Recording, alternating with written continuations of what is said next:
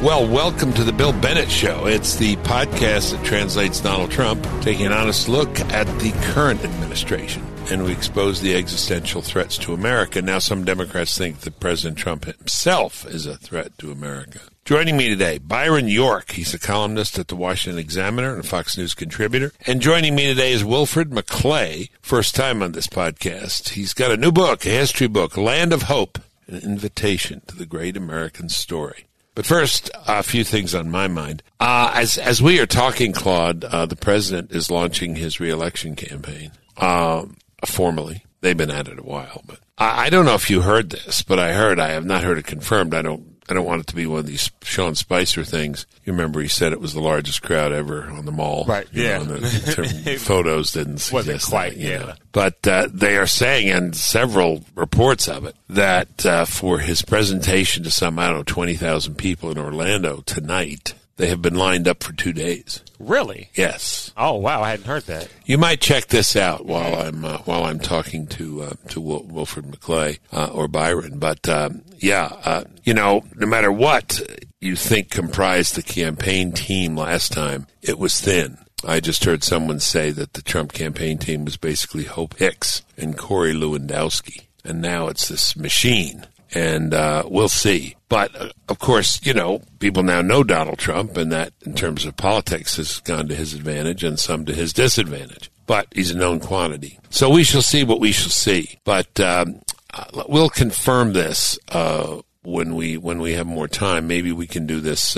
Maybe you and I can do this, or just you can do it uh, before we put put this podcast to Sure, bed. absolutely. As to what those crowds are, so I just ask you to make that uh, little homework assignment and up update this Sure. uh, this question before we uh, send it out to the folks. Uh, I was in New York City, Claude. I uh, did a did a Wise Guy show.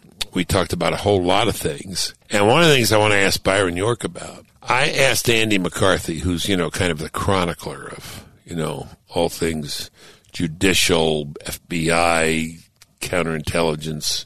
Is it likely, possible, plausible to think that Barack Obama uh, knew about these things that were going on at the FBI, the Strzok and Page and the McCabe and, you know, the other things that uh, this information from uh, Christopher Steele, the, the Steele memos and so on, uh, that were used to, to file these um, FISA warrants, that this spying, as Bill Barr puts it, was going on, um, spying on the Trump campaign was going on. Andy McCarthy said he thought he had little doubt Oh, okay. that because uh, of executive meetings, meetings in the Oval Office, uh, right before the uh, meeting that the uh, FBI held uh, and the Intelligence Committee held with uh, uh, President Trump, uh, President-elect Trump, uh, th- that this had to be discussed, but it wasn't disclosed to uh, President Trump, wasn't disclosed to candidate Trump, and um, you know that's that's really bad if that's the situation. So we'll we'll explore that further. I'm going to ask Byron that because Byron's got a lot here that we're going to talk about in his columns, uh, comparing uh, the current situation, RussiaGate to Watergate, differences, similarities, and so on. But um, I found that a, a very interesting point. You know, just how high how high up did it go? It went very high. It would be bad enough if it stopped at the FBI and the CIA, but if it went even higher, it's even worse. So we'll we'll talk about that. And people can watch Wise Guys on the Fox Nation app, correct? Yes. Now let me just give a date that uh, that uh, discussion we had that I just referenced will not appear until the 27th of uh, of June, but uh, f- folks can watch that on Fox Nation. Indeed, they can. Uh, the uh, Iran situation uh, continues to heat up. Um, I think we're responding just right on this. Um, I don't know what Iran wants. Uh, I think we're picking up allies on this too. I think Nancy Pelosi said we have to be strong, smart, and strategic. I think we are being strong, smart, and strategic, but we're not going to be pushed around. But, but but here's here's the point I want to make: the difference elections make, the difference between the attitude toward Iran of the Obama administration and the attitude of this administration. It's it's night and day. The Obama administration, you know, made the Iran deal, uh, a billion and a half in cash on a pallet, you know, it was sent to them in bag, bags of money, eh, cash, actual cash. Uh, and then these other agreements, which I don't think were worth the paper they were written on or the electronic digitals they were they were conveyed in. Um, let's work with the Iranians. We kind of like them. We want to keep them from, you know, getting uh, nuclear weapons. Um, that was the attitude. And uh, the attitude now is we don't trust you. Uh, for 40 years, you've been killing Americans. Um, you can make a pretty good case without Iran, there wouldn't be an Al Qaeda. Uh, they probably had more of their men kill more Americans than Al Qaeda or uh, Taliban or, or, any other group. Um, a focus of, of terrorism, as uh, as uh, as George uh, George W. Bush said, and it goes back even further than that. So I think we need to be very strong with them, and uh, we're being very strong with them, and we'll see where the situation uh, goes. I asked a panel on Wise Guys, do you guys think that they are rational enough to back off? That is rational enough to avoid incineration mm-hmm. by the United States. And um, the same question I asked about Kim Jong Un. North Korea. Right. And most of them thought, yes, they don't want to, they don't want to be burned alive. And we don't really want to bomb the heck out of Iran. We like the Iranian people, and the Iranian people are getting more and more restive. Right. So it's, um, you know, let's hope that, let's hope that could be avoided. But uh, they, they got to understand they're dealing with a different person now, entirely different. And let me just say a word on that, because um, this is true in all these international situations. They're not only dealing with Donald Trump, they're dealing with Mike Pompeo. Now, I will confess, and I think the audience knows, I'm pretty close to Mike Pompeo. Mm-hmm. Had dinner with him, had lunch with him, had meeting with meeting or two with him. I like him very much. I think he's very strong, and um, you know he's he's a guy to be reckoned with. Uh, I think, in fact, of of uh, Bill Barr and Mike Pompeo as the kind of Praetorian Guard for uh, for the president. Two very strong guys. Okay, there's that situation. Another situation, obviously, is um, is Hong Kong. And I think what's going on there uh, is uh, very interesting. Uh, it, it is the equivalent, what they say, million people in the streets. It is the equivalent of, of 70 million Americans taking to the streets. I mean, that's, uh, no, that's right, proportionally. Right, yeah. It is just a remarkable outpouring of um, of protest uh, against this idea that uh, you know China can pluck people out of Hong Kong and bring them back to China for trial. People are not standing for it. It looks at this point as if the government of Hong Kong is back, backing down. Now, it's this oddest situation of governance in the world. It's part of China, but they let it operate freely. And as it operates freely, it's one of the freest economies in the world. Mm-hmm. Right. Uh, and yet the person in charge is picked by the PRC, the, the, the Chinese communists.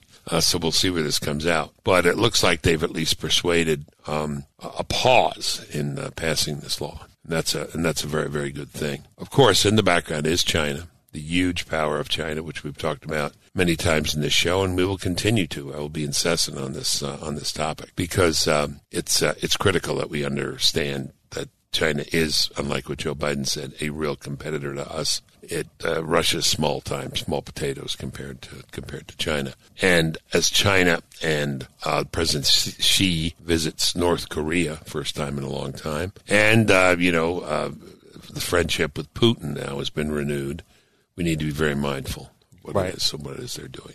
Fourth place I want to talk about internationally is uh, Mexico. Mexico on its northern border uh, with us and its uh, southern border with Central American countries it looks at this point, at the point we're having this conversation, that some progress is being made on this on these fronts, and that um, and that uh, Mexico is going to deter people at the southern border and uh, try to keep people from crossing the northern border. Uh, and uh, you know, if they want asylum, they get asylum when they come into Mexico. That's the first country they get into. Uh, these the Central American quote refugees close quote. But um, that doesn't mean that they pass them through to come into America. So we'll see how that works out. But it looks now as if at least something's happened. Now the president says "I've did more in two days than the Democrats done in 20 years. That may turn out to be true. President is often given to, you know, right. hyperbole, overstatement, some exaggeration. I say with some irony. No, he he he he uh, he talks big league, but um, but he acts big league often enough too. So we shall see about that situation. But it is shameless what the Democrats are doing. Here's something I'd like our audience's opinion on. I, am still it's still very fresh in my mind. This uh, discussion we had yesterday on uh, on Wise Guys, which will air the 27th on Fox Nation. As we went around the panel, Claude. So what's really going on here? I mean, the Democrats don't want to give Donald Trump a victory, but then one person, another person, another person, it was unanimous basically, said they want all these folks to come in because uh, when they come in and uh, gradually become citizens or fake their citizenship, uh, they're going to vote. Mm-hmm. And they're going to vote Democrat. They're going to vote blue. And um, this is a cynical way to uh, change the balance of power in uh, political power in the United States. Right. And uh, as we talk about things like the demography, the political demography in the state of Texas, one has to think about, you know, what states these uh, these illegals are coming into. Mm-hmm. Now, what Ted Cruz beats uh, Beto O'Rourke, Francis or Robert Francis O'Rourke, as Karl Rove would, would uh, correct me, 54-46, pretty close. You got a whole lot more people coming in from Central America, South America, Mexico, you might tip that balance. You tip the balance, and Texas goes Democrat. You're going to see, yeah. yeah. you're going to see a long line of Democrat presidents, Democrat senators, and uh, the the country changes. I, you know, I wish that weren't true. I wish, in some ways, although it's a horrible thing, they're just digging in their heels to want to give Trump a victory. But there's a political calculation here too. The more of this flow that comes in, the better I think they think it is for uh, their political purposes. Anyway, four uh, international places. Uh, we could talk about more, but uh, those four are uh, what's on my mind this morning. You're listening to the Bill Bennett Show. Bill Bennett Show. All right, it's time to welcome Byron York to the show. He's a columnist at the Washington Examiner, and he's a Fox News contributor. Byron had a discussion in New York yesterday on a Wise Guys panel. You've been on the Wise Guys panels on Fox Nation, and very much I very much appreciate it when you do. We want to get you on often. And I asked the panel during this whole period with uh, you know uh, Christopher Steele and uh, Strzok and Page and uh, you know McCabe and Comey and all this stuff going on in this investigation of Trump and the Trump campaign campaign. Did it? Um, did, did, does it seem likely to you that uh, the the president Barack Obama knew about this? And uh, the, answer around the table was pretty unanimous. Yes, he probably did. Do you agree? Mm-hmm. You know, I just don't know. I mean, we've had we had hints. We had hints in the Peter Strzok, Lisa Page texts uh, that POTUS the White House were very interested in what was going on in the investigation, so we certainly had hints about that. Uh, we have had reports that um, some of the intelligence people briefed the president, that is President Obama, uh, about some of the findings in uh, the Steele dossier. And if you read uh, Michael Isikoff and David Corn's book, Russian Roulette, uh, they talk about a briefing in which Susan Rice, who uh, at the time was the national security advisor, urged uh, James Clapper, who was the head of national intelligence, to tell Obama about the um, well, the P tape story, um, the the story of Trump and uh, the prostitutes uh, and the golden shower routine in the Moscow hotel room. Right. So, um, and according to Corn and Isikoff, they tell Obama the story, and Obama says, "Why am I hearing this?" yeah. But um, but you know, so what does he know? I don't know. Um, but I don't really. It's not a critical part of the story. Uh, the, the most important thing is that we learn what the intelligence agencies did at the time that's super important, and hopefully we're going to find out with the Attorney General's investigation. Let's go back, if you have time, to one of your other essays, changing standards in the media and in the law. Please, you recall this column? I hope you do. I do. I've got it underlined. I do. All right. I do. Absolutely. And, you know, I, th- I think that is um, interesting. Uh, and more than interesting, it's very concerning something that we've seen in the uh, Trump Russia investigation is the weakening of what had been traditional standards of argument and standards of proof in the debate over whether um, collusion occurred, whether the Trump campaign and Russia conspired to fix the 2016 uh, election. Um, and there, there, there are a couple of ways. I gave a couple of examples in this story. Uh, the first was the Steele dossier, uh, which we were just discussing. It was wild, unfounded uh, accusations, and there was never any evidence, never any evidence that the FBI had confirmed the major allegations in the dossier. And yet, a lot of people in the media, and not just in the media, also people like uh, Dianne Feinstein and Laurence Tribe, really big, respected people in government and academics, decided that they would throw out the standard of proof, that is, has any of this been confirmed, and simply argue that nothing in the dossier had been proven untrue. It had not been disproved. So I, I just think that um, that is that is a very very concerning thing. And the second example I gave uh, came from uh, Robert Mueller's public uh, remarks on his report, and it was also he was simply repeating what had all, what had already been in his report, and it was uh, about the obstruction of justice, volume two of his report. In volume one, he came out and said the evidence did not establish that there was a conspiracy or coordination between the, Russia and the Trump campaign. Just that's pretty clear. But in the obstruction of justice part, he clearly makes a case that Trump did obstruct justice, but he doesn't come out and say it. But he just makes the makes the the case. And so what he said in his uh, in his press conference was, "quote If we had confidence after a thorough investigation of the facts that the president did not commit obstruction of justice, we would so state. Based on the facts and the applicable legal standards, we are unable to reach that judgment. Accordingly, while this report does not conclude that the president committed a crime, it also does not exonerate him. In the, in the press conference, he said, if we had confidence that the president clearly did not commit a crime, we would have said so. We did not, however, make a determination as to whether he committed a crime. So, this idea of, of justice, which is you're accused of a crime, um, and if you're found not guilty, you're not guilty. You're assumed to be innocent until there's a verdict. You're not guilty. In this case, they pronounced the president not exonerated. And ladies and gentlemen of the jury, how do you find the defendant? We find the defendant not exonerated. yeah, it's a great, That's great, a very troubling thing. So great combine, pair of sentences. yeah, you combine the dossier, uh, the not proven untrue thing, with the not exonerated verdict uh, in the Mueller report, and I think that that is really a a very very troubling disintegration of standards. Let me, let me ask you if it is if it is that because you, you start in, or somewhere at least in that essay you say, you know, Donald Trump's accused of sullying or destroying you know time honored traditions and notions. Well, what about Yeah. you know the assumption presumption of innocence and what about you got to have backup to to write a story. Uh, not that uh, the story hasn't been disproved, but isn't this isn't this temporary? Isn't this just for Trump? Isn't this just for Trump?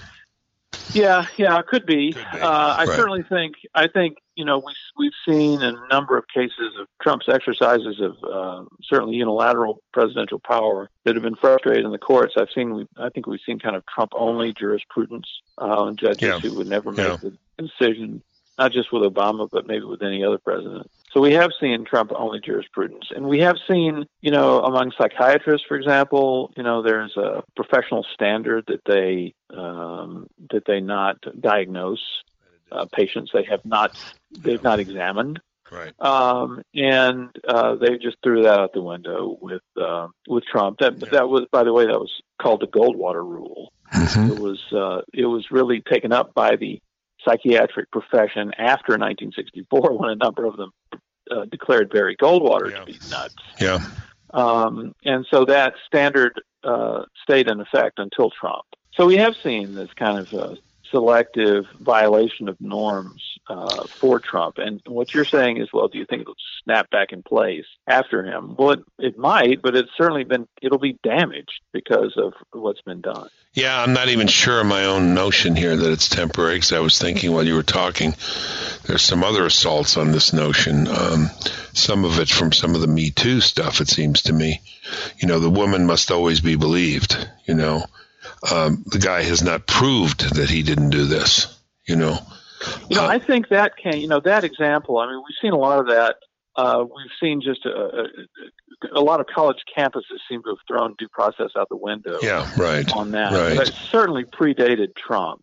No, that's right. That's right. I, and you know, and so that was going on. I know, I know, conservatives were were complaining about the the loss of standards uh, and and anything resembling due process on campus. I think That's they've been right. complaining about that for quite a long time. No, we, we we have been. I know. I know. Have I, I have been. But um, you know, through I, again, I, I'm sorry, my my hobby horse, the loss of history.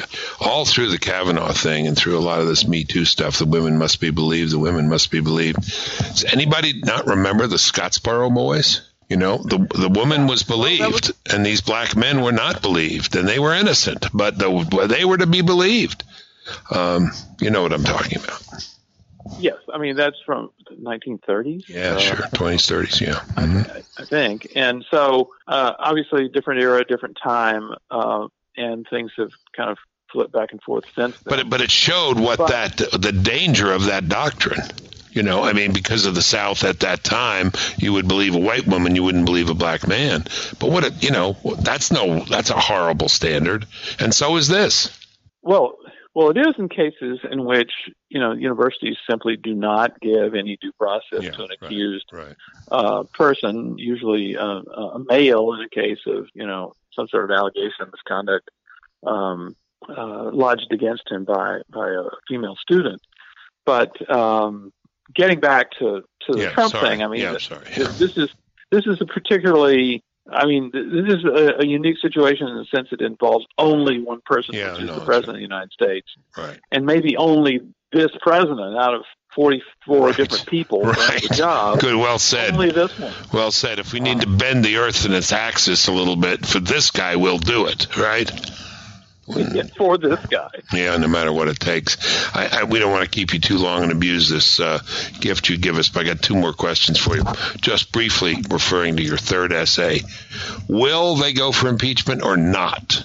Oh man, I don't know. Uh, Yes, the answer is you know, yes, they will. Go back and, I kind of go back and forth on that. I think we have seen some growth in the support of impeachment in the Democratic base. I mean, Republicans are against it. They were against it months ago, and they're still against it now. Um, I think some of the people in the Democratic base who had been saying, "Well, let's have more investigation before we hold hearings," some of them are now saying, "Okay, we've got enough. Let's hold hearings." Uh, and the, you know, the more and more Democratic voters who support impeachment, the more pressure there is going to be on Democratic representatives. I mean, to impeach because that's Yeah. just the way our political system works. On the other hand, and and you do see, on the other hand, you see Pelosi really apparently kind of dug in uh, against impeachment. And I do wonder if by allowing her committee chairs, these, these are the oversight chairs, Nadler and Schiff and Cummings, you know, to kind of go forward on this, uh, she's going to create a situation in which impeachment just becomes inevitable, and she'll have to say, "Well, you know, now the circumstances are, have changed my mind, and we, we simply must go forward. We, we're very reluctant. We don't want to do such a thing, but but uh, our, our responsibility to the Constitution demands uh, that we do it." Well, she's kind of leapfrogged. She's kind of leapfrogged it in a way, saying, "Well, we may not go to impeachment. I don't recommend it, but he should be in prison." That's the Red Queen, Well, isn't it? Yeah, basically, she did the she did the imprison the prison thing to kind of hold off the um, the impeachers Right. by saying, and she was also kind of showing her own bona fides that uh, I'm really tough. I'm tough on him. I want to see the guy in jail. Yeah, but if you break it up, it's you know, it's. I don't think he should be accused. I think he should be convicted. You know, and be in prison. Right. And the thing Yeah. about impeachment is this would be so wild because uh, we've lived through an impeachment in memory, and the the primary defense that a president has against impeachment is he accuses his impeachers of being partisan, of working Yeah. on partisan motives. Yeah. And um, but the, the the last two examples we've had, Nixon resigned ahead of impeachment, but he did so after having been reelected. So he resigns in 1974 after winning in a landslide in 1972, and um, Clinton uh, is impeached in 1998 after having won reelection in 1996. Um, the idea of impeaching someone in the middle of the reelection campaign is really it's just I don't know it's on steroids. It's amazing. I don't I, I don't know how it would work. And I think Democrats are a little worried about it because if you remember the Clinton impeachment and this was before uh, social media and before the internet had grown to the level it is today uh, it consumed everything. Impeachment Yeah. ate everything Yeah. Yeah. and it will do it. It'll do it again. Yeah. And all of the Democrats who are trying to run for president will have a hard time, and they'll be all they'll be asked about is impeachment. and uh, everything will become about impeachment. And and that's what Nancy Pelosi is worried about because she thinks, well, we won because of health care, we won because you know telling people that their standard of living has gone down and Trump doesn't care about them, and and, and now we're going to run in an environment when it's all about impeachment. So you'd have to think that, and it, it, it's already June of 2019. The campaign, we're a few days away from the first Democratic debate. Uh, the president is declaring his, you know, formally declaring his candidacy.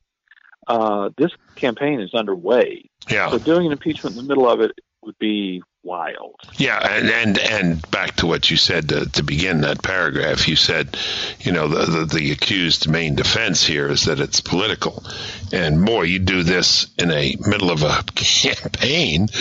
Uh, how can anyone resist the notion that it's not political, right? Of course. Yeah, yeah. Uh, speaking of beginning the campaign, I had said earlier, and I just I should have should have waited until I talked to you. I have heard, I don't know, you know, all these different news sources, fake news, what, that there are apparently twenty thousand people gathering tonight in Orlando, but that there are maybe eighty thousand or hundred thousand trying to get in, and that people have been camped out for two days trying to get in to see Donald Trump. Now, I don't want to do a Sean Spicer here. Byron, you know, and, and say that this is the largest crowd ever. But are the, do you know if these any of these these reports are true? Well, I mean, I've seen video of people waiting. There have been people waiting out there, maybe a couple of hundred. Uh, and I don't know why they would do that, but you know, they do. It's kind of an event. Yeah. Uh, but I I think um, first of all, I'm not in Orlando right now, Right. so I think the I think the venue holds twenty or twenty two thousand, and I imagine he'll fill it up because because he's always drawn really huge crowds, and they're gonna they're making a special effort uh, this time, and he's going to get a big crowd, and they're going to be enthusiastic. So. Um, And, and everybody says uh, the I don't Biden. think any exaggeration is going to be required. Okay, I, I, and people are saying that Biden is not drawing big crowds or big enthusiastic crowds. I've always thought the No, and you know, Biden is not campaigning with the enthusiasm that some of his Democratic competitors are, and certainly not with the enthusiasm that President Trump will be doing. who's getting the enthusiastic uh, the enthusiasm. I always think enthusiasm is very important. Well, I think it's it's first of all, all of them have their fans, but uh, Elizabeth Warren does seem to have been the sort of beneficiary of the of the second big sort of unexpected event uh, uh, uh, trend, which is you know the first is the rise of Buttigieg, and then the second is uh, her managing to pull out of uh, you know some of the embarrassments she had had with the Right, whole right. uh, Native American stuff and her kind of kind of ridiculed campaign uh, announcement where she you know says ah, I think I'm going to get myself a beer. Um, Yeah. she's done it with with substance. She's done it with programs and, and proposals that would just uh, make any conservative just you know nuts. But uh, are pretty popular on the Democratic uh, trail, and uh, so she's doing it with substance, and that, that's pretty good. Uh, pretty good uh, strategy because some of the others, like Biden and like uh, Buttigieg, you know, and like uh, Beto O'Rourke, have been gone very, very light on the substance. So she has she has contrasted herself. Two more, real quick. I promise I'll let you go, but I can't I resist. thought, we, you, I thought we had two. Okay. yeah, no, I know. No, quick, real quick. Buttigieg has uh, apparently had a great month, seven million dollars or something. He's really jumped. Yeah, seven million dollars in I think it was in April, which is more than he got, or as much as he got in the first quarter. hmm So he's gonna he's gonna have a big number for April, May, and June. First tier. He's a first tier So will- so candidate. will there. Biden, you know. Sure, but he's a first tier candidate, Buttigieg, right? Uh, yeah, I think that uh, you know I, sh- I should be able to just say this really quickly, but uh, now we're looking at uh, Biden, Sanders, Warren, Buttigieg, and Harris as your top 5 You know, what's interesting is that there's I think there's eight of them who have more who have two percent or more, and there's like fourteen of them Yeah, who are one percent one percent or less. yeah, yeah. Um, so you, you got to think that's going to thin out a while. I mean, this crazy situation they're going to have in Miami where they have two debates on two different nights and um, with 10 people each. And, you know, I don't know. We'll see. And and finally, finally, finally, Bernie fading. Bernie fading? Yeah, Well, you know, he, he actually is. Um, what, what I think is going to be interesting is at some point, uh, when if you if let's let's sort of go along with the hype and call Biden a quote centrist candidate. Um, the centrists versus the progressives. You know, when you start adding up the progressives, you know they're they're bigger than the centrist guy who's leading. I mean, Right. Sanders obviously right. in the progressive wing. Right. Warren is in there. Right. Buttigieg is in there. Harris is in there. That's what I'm counting. I'm adding all them up and comparing it to Biden. Yeah, so take Biden, and you can throw Amy Klobuchar's one percent in with Biden, and you know, but the, you add all of the progressives up, and they're a pretty big group. So um, I don't know how this is going to work out. I also think I think you know Trump just kind of said this. I'm, you know, would be 78 years old on inauguration day in 2021. Trump, who just now turned 73, does not appear, you know, in public at least, to have lost a step. No, Um, no. so that'll probably be a. You'll probably get these two guys in their seventies yelling at each other about who's in better shape. Well, uh, but Trump, I mean, I, I, I'm biased. I, I prefer Trump to Biden, but Biden seems old to me and Trump seems younger, moves younger. They said of A lot Eisenhower. of people who've known, a lot of people, you know, like you, who've been in Washington for a long time, have known Joe Biden for a long time, say he really looks a lot slower than that. People said, who said the other day he's not as good as he was in his prime, which wasn't very good. I don't mean to be mean. We'll stop. We'll end there, unless I get meaner. Thank, thank you so much, Byron. You're listening to The Bill Bennett Show. Joining us now, Wilfred McClay, author of the new book, Land of Hope, an invitation to the great American story. Dr. McClay, thank you for your time. So, Land of Hope, uh, an invitation to the great American story. Why did you write this book, Wilfred McClay? Well, because there really isn't anything like it. The the um, the textbooks that exist out there are mostly uh, produced for the for the edification of instruction committees and textbook committees and interest groups and stakeholders of various sorts, and they're not written to tell a story. They're not written to inspire young people with the sense that they have a past that is uh, that is worthy of their knowing about and appropriating and uh, taking on as their own. Uh, did you review uh, uh, all the books? I reviewed a lot of them, yes, and I, I was I was uh, uh, constantly unimpressed, with one notable exception. Uh, there was a, a, a very fine textbook. Uh, uh, that had hope in the title also by uh, uh, uh, by you, but uh, I wanted to do something more compact than yours, right. Uh, but but with a lot of the same uh, narrative emphasis, a lot of the same emphasis on political history as the sort of backbone You're- of American history. You're, and you're, you're kind. Let's talk about your book anyway, because it is Well- it is compact, and I, I haven't read it. I've read in it uh, here and there and just spot check. But uh, just just so you know, um, I am compressing my three volumes into one, and it'll be out in October. But you beat me by you know a good few months. But it's still long. It's still about nine hundred pages. So um, you've you've done a you've done a masterful job in doing this. Tell us what the problem is in the schools. What what are the books that are most widely used uh, in the schools? Did you did you do any assessment of that? What what what is used well, not in a, not in, an, in a scientific way, but you don't really need to. I mean, the, uh, Howard Zinn's People's History of the United States, uh, um, Lies My Teacher Taught Me uh, by what is the guy's name? James Loewen, I Yeah, think. yeah. Um, these are mainstays, and they're um, and and part of the problem is that let me just take Zinn. Uh, Zinn's book has sold a bazillion copies, and it's wi- widely used partly because it's actually a readable account. It's a comic book version of American history. Right. It's a reduction of the great issues of our history to sort of black hats versus white hats uh, morality tales, and and, and related in a, a very um, flattening way.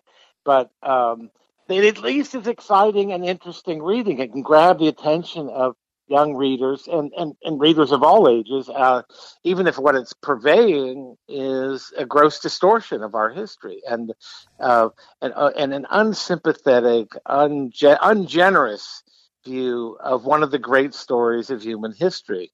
So uh, I, I think it's it's it's terrible that things have come to that. You know, if Zinn was just one of a number of things out there, Yeah. that would be fine. But it's dominant, and uh, this is not really a, a an explicitly anti-Zinn book. I don't kind of go through and say Howard Zinn says this, but I say this.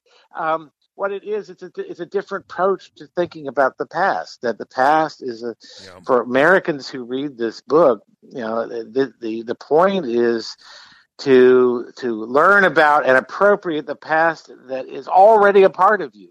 This is already your story, whether you know it or not. And uh, the thing to do is to become conscious of it and uh, to sort of situate yourself in it, to know where you've been, um, to, to know not only where you're going, but also uh, those to whom you owe enormous debts in the past. I like that Uh, phrase. It's already in you. I remember Leszek Kolakowski in a Jefferson lecture said about about the study of history. Generally, he said, Yes. you, "You remain alien to yourself in a in a country in which your past is denied."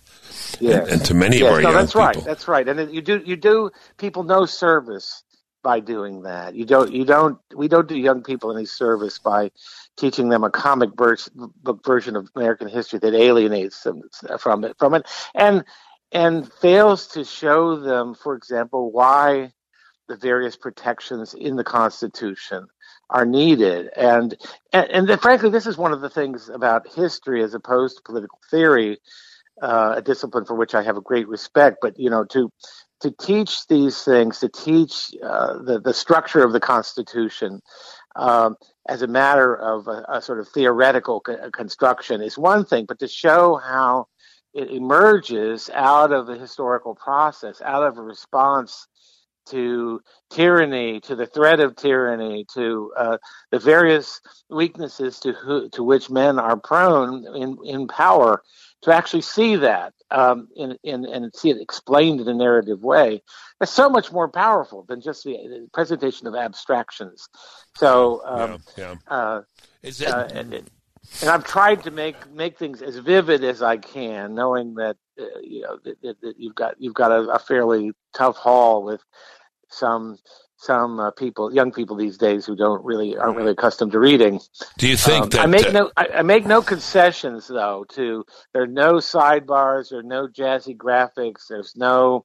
It's, this is all prose. right? There are a few maps, you know, there are a few uh, uh, pictures, but basically it's prose. You'll be And, okay. uh, You'll be okay on that. You'll be okay on that. I hope you're right. I did another hope book so. called The Book of Virtues, which was turned down by ten publishers. One of them said, "No, no sex, no pictures, no, you know, no intrigue. Um, who will buy it?" Well, turned out it did all right. well, the, the it did reception, pretty well. the reception to this book of your book is very, very positive. I must say.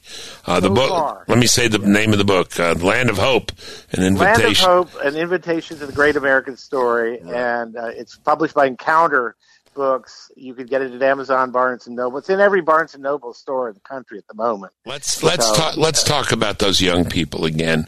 Uh, I referenced your book. I referenced mine with it, but I, you know, when people asked me, "What? What do we get this socialism, capitalism? What's? Wh- why are so many people down on America?"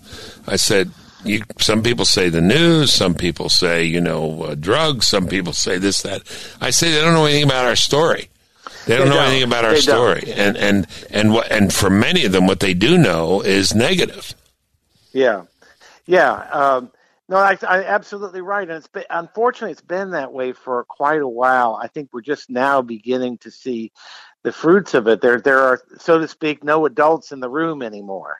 Um, at back in the '60s, uh, you know, a lot of these same ideas were circulating around, but there were still adults in the room. There was there was a sense that um, there was pushback from on high. Uh, no longer so. Uh, it, you know, especially I think in you know the past presidential administration, you really did have a sense that uh, uh, these kinds of ideas were in the saddle in a way that they were not in the '60s. Is is it your intention, uh, Bill McClay, Wilfred McClay, that this book be used in the standard uh, eleventh grade uh, U.S. history course? I, still I would exists. love it if that happened. I, I actually, to tell you the truth, Bill, I, I my my sort of ideal reader for this, as I at least as I started it, was exactly that person, someone preparing to de- take the advanced placement exam in U.S. history.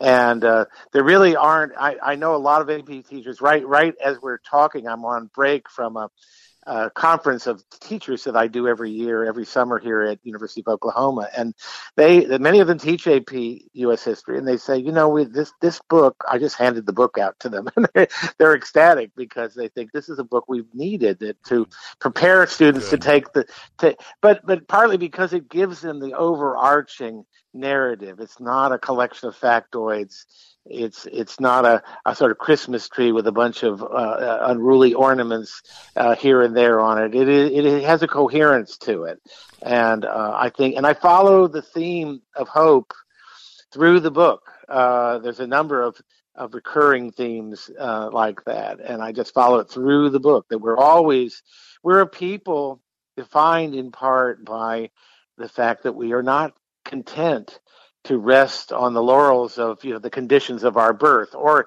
or to be enslaved uh, by the conditions of our birth that we're always striving we're always moving we're always aspiring and hope can sometimes mean disappointment uh, I'm very clear about that. That hope doesn't mean that everything is a is like a Hollywood movie of the 1940s uh, uh, with, with, a happy ending. That that hope uh, is risky hope can mean uh, you know utter failure, desolation.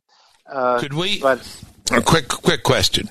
In the past, and I mean the real past, did we err perhaps in uh, painting our uh, founding fathers, our other uh, heroes, as uh, as you know, without fault, without stain?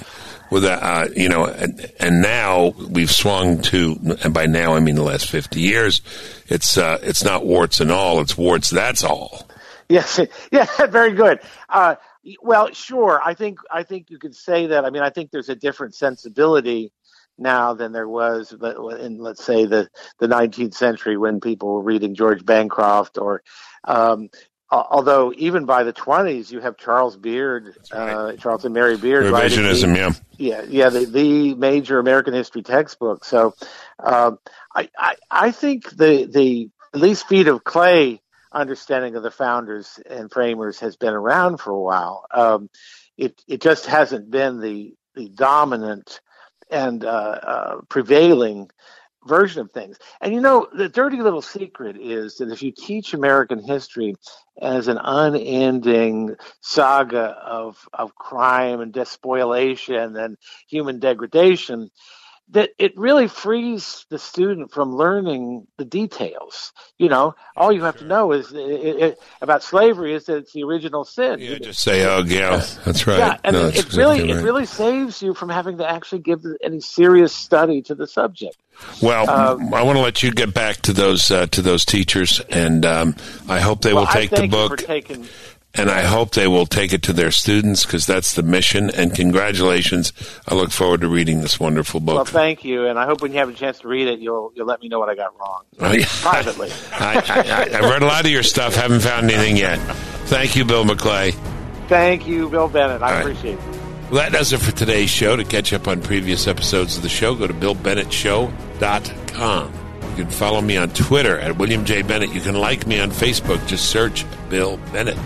Feel free to email the show. I'd love to hear from you. It's BillBennettPodcast at gmail.com. Please share the podcast with your family and friends. We'll catch up next week.